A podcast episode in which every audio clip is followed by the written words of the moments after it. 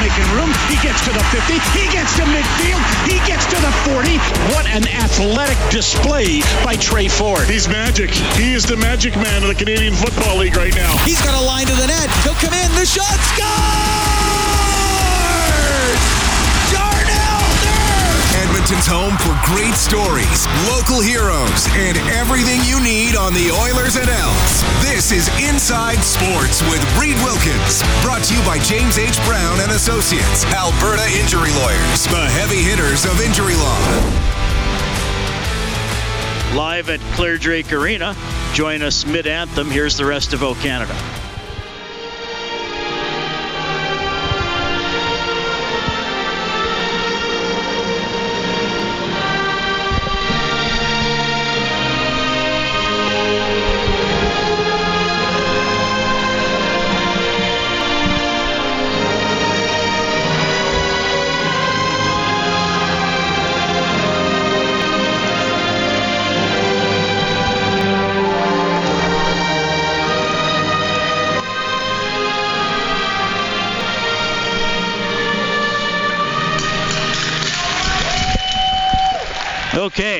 And it is the U of A Golden Bears hosting the Calgary Dinos tonight. Good showdown here in Canada West hockey, so we'll keep you updated on how this one goes. You just heard Oilers Now with Bob Stauffer from this very location, and now I'm jumping in. Always fun to be on campus, be at Clare Drake. Big thanks to Connor Hood and his staff here in the uh, U of A Athletics Department for welcoming us tonight. Angie Cornell is here doing our setup and all our tech. Good to see you, Angie and Kellen Kennedy back at the 630 Ched Broadcasting Compound. Here's what is going on in the NHL tonight. Just a couple of games. The Blue Jackets lead the Flames 1 0 with 14 minutes left in the third period. Devils and Islanders in a 3 3 tie with about three and a half minutes left in the third. Baseball, Astros beat the Rangers 5 4, so they go up 3 2 in that best of seven. And the Diamondbacks lead the Phillies 2 0 in the third inning as the Diamondbacks uh, are trying to even that series two games apiece. The U of A Golden Bears football team is in Winnipeg playing the Manitoba Bisons. One minute left in the first half. Golden Bears leading it 19-7. If the Golden Bears win, they go to six and one, and they will host a playoff game for the first time since 2005. So a win tonight, they're guaranteed to finish either first or second in the conference. So uh, pretty cool season for them. The Edmonton Oilers practice today at the downtown community arena. Uh, man, oh man, I'm sure many of you are thinking, well, they need it. They do need it. They have looked very subpar in two games, especially, and uh, even in parts of the two other games. I mean, they obviously lost to Vancouver in the second meeting between the two teams.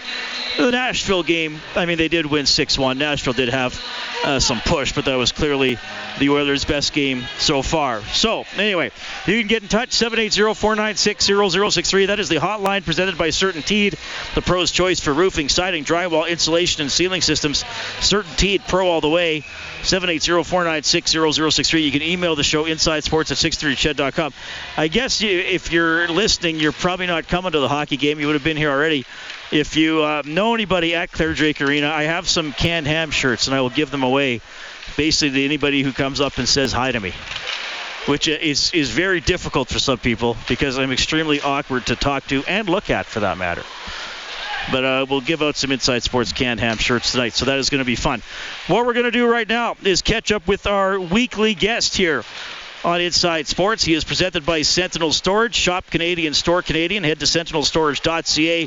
Former NHL goaltender. Grew up in Edmonton, now a broadcaster with the NHL on Rogers. It is Kelly Hrudey. Kelly, welcome back to the show. How are you doing? I'm doing really well. Reading yourself? Well, I'm doing very well. I'm doing very well. Uh, it's great to have you on the program, and uh, we're going to dive right in because the Oilers. My goodness, uh, another. Uh, I think I called it a dreary effort, a dreary game at the start of overtime mm-hmm. open line last night. Hyman and Nurse spoke today.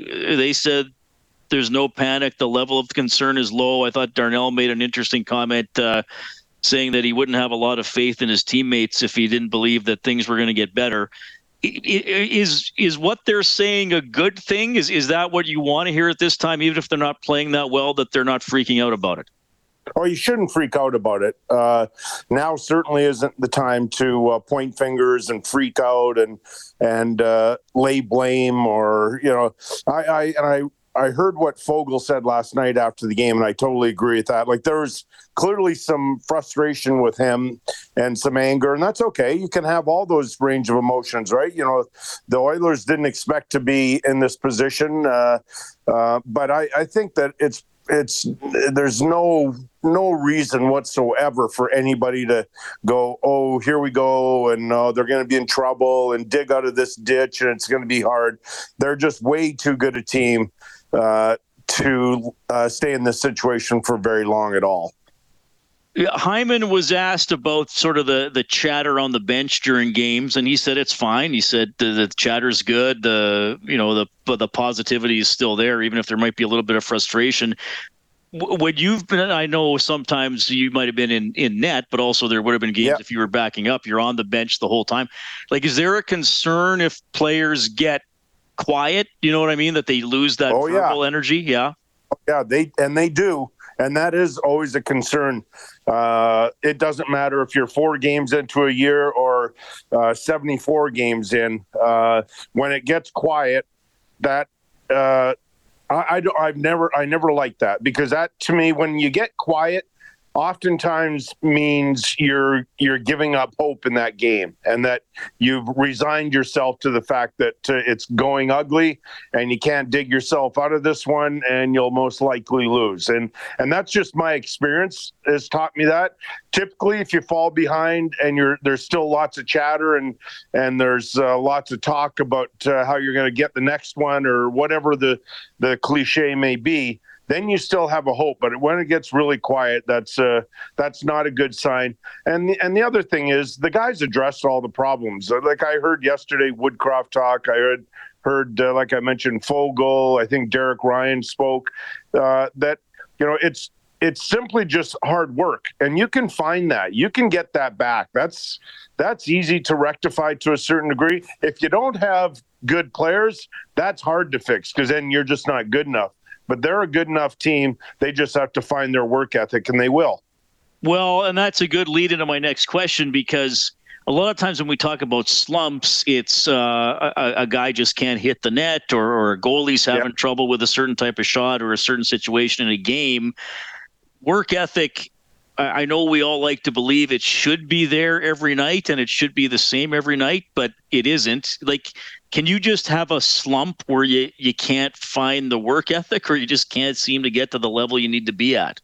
Well, and and the problem is you think you're working as hard as you possibly can. And unfortunately, everybody sees it that you're not and you look lethargic, but I can tell you you you're given what you think you have everything you have. It just uh, and I don't know if this is if they've ever done a study about this.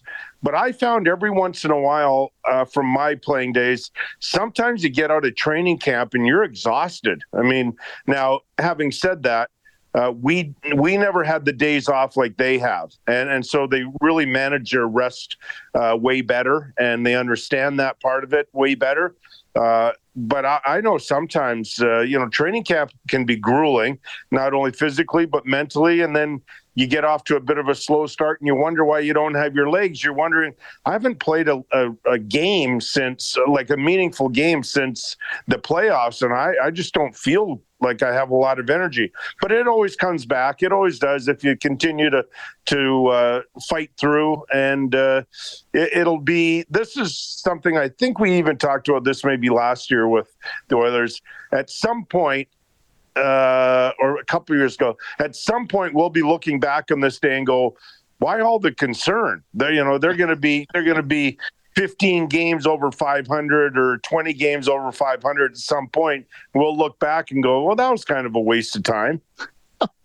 yeah, well, I hope we reach that, and we did last year. I mean, they started. Uh, three and three last year on a six game homestand. They were 10 and 10 after 20 games, and we know yeah, where, where, they finished. So they, they just got to get there.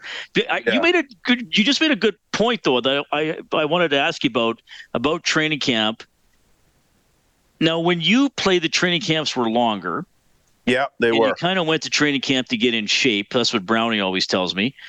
So Okay. now, now they kind of start training camp, and you have a preseason game like on the third day. But Yes. you've had the Yep. captain skates, and it's not Yep. just the Oilers that that did that. But I'm like wondering, did teams? And, and I'm not trying to make an excuse for the Oilers because every team No, does some of form of the captain Yep. skates now. But can can you almost get over not over prepared, but does like can that sap energy where you're there? Okay, it's the last week of August and we got to act like it's it's Right. go time already.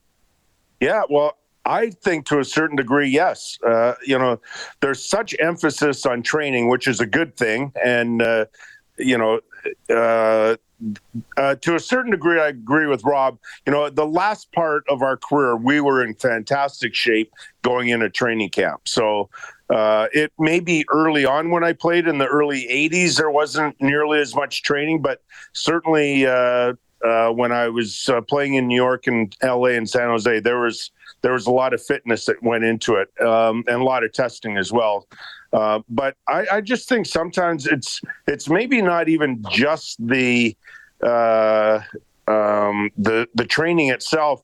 Like I know the Oilers aren't really in the same situation that we were in LA, but we had Gretzky, and so we were traveling everywhere. I mean, Bruce McNall, he was selling out buildings, right? Like we'd be in Quebec City, we were in, uh, uh, uh, or we are in Gatineau, we're in. Uh, uh, Cleveland, we're in North Carolina. We were all over the place, and sometimes I'd get home and I'm, you know, I was in good shape when I left, and now I'm exhausted. So it's just two entirely different uh, uh, time frames.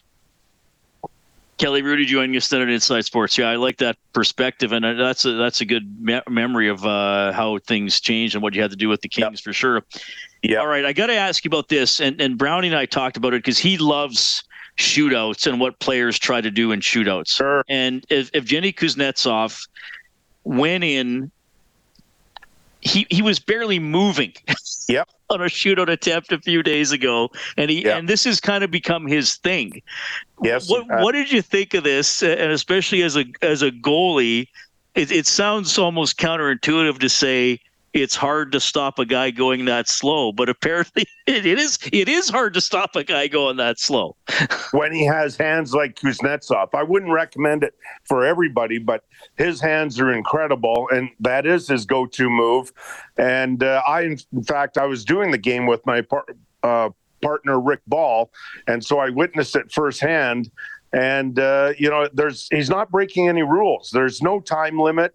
Uh, as long as he continues uh, to move forward, it's all within the rule book. So he hasn't done anything uh, that uh, anybody should be a- angry at or mad at. It was interesting, read Uh, if you read Eric Francis, his column at Sportsnet, he he did a poll with the players. So we've that game was on Monday. Tuesday we were we had a day off in Pittsburgh in Buffalo, and then Wednesday the Flames had a practice. And so Eric Francis went around and asked almost all the players what they thought of that Kuznetsov play, and it was split about 50-50, I believe. That some guys didn't mind it, some guys uh, hated it. You know, different reactions from everybody. So I think that uh, it is an interesting concept, and I hope the league doesn't do anything uh, like put on a time limit. You know, I think that was that play took 10 seconds. I hope they don't say you have to have a shot off by five or seven seconds.